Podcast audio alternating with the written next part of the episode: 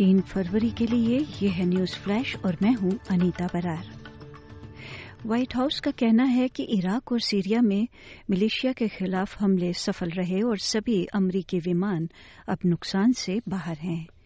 राष्ट्रीय सुरक्षा परिषद के प्रवक्ता जॉन किर्बी की टिप्पणियाँ, इराक और सीरिया में दर्जनों साइट पर अमरीकी सेना के हमले के बारे में हैं जिन साइट्स का उपयोग कथित तौर पर ईरानी समर्थित मिलिशिया और ईरानी रेवोल्यूशनरी गार्ड द्वारा किया जाता है। पिछले सप्ताह जॉर्डन में एक ड्रोन हमले में तीन अमरीकी सैनिकों की मौत के जवाब में ये हमले हैं।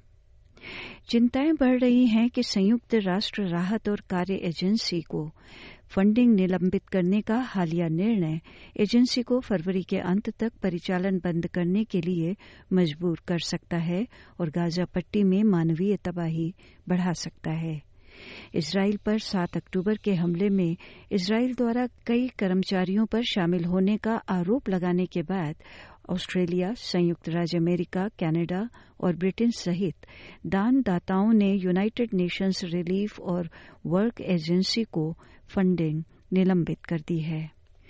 एल्बनीसी सरकार ऑस्ट्रेलिया में कैंसर स्टेज और पुनरावृत्ति डेटा के संग्रह में तेज़ी लाने के लिए एक दशमलव पाँच मिलियन डॉलर प्रदान करेगी।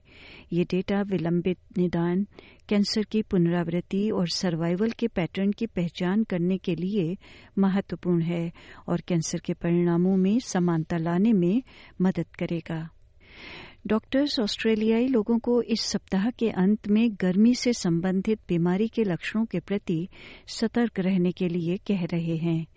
देश के एक बड़े हिस्से में भीषण तापमान का पूर्वानुमान है। एसीटी न्यू साउथ वेल्स दक्षिण ऑस्ट्रेलिया और विक्टोरिया के कुछ हिस्सों में 40 डिग्री तक तापमान का अनुभव होगा। ऑस्ट्रेलिया के सबसे बुज़ुर्ग व्यक्ति जिन्होंने अपनी लंबी उम्र का श्रेय नियमित सैर और जिम को दिया, उनका 111 वर्ष की आयु में निधन हो गया। एडिलेट की कैथरीना वैन डेर लिंडन का अपने जीवन के आखिरी कुछ महीनों तक सक्रिय जीवन शैली बनाए रखने के बाद निधन हो गया। दक्षिण ऑस्ट्रेलिया के प्रीमियर पीटर मलिनोस्कस ने सोशल मीडिया प्लेटफॉर्म एक्स पर इस खबर को दिया और याद किया कि वो सुश्री वेंटे लिंडन से उनके पिछले जन्मदिवस पर मिले थे। और एनडीटीवी से मिले समाचार के अनुसार भारत और मालदीव के बीच बैठक के बाद नई दिल्ली की तरफ़ से कहा गया कि दोनों ही देश पारंपरिक रूप से व्यवहारिक समाधानों पर सहमत हुए हैं, जिसमें सैनिकों की वापसी का कोई ज़िक्र नहीं है। भारत और मालदीव के बीच पिछले काफ़ी दिनों से विवाद चल रहा है, जिसके बाद ये सवाल आता रहा कि क्या भारतीय सैनिक मालदीव से वापस लौट आएँगे।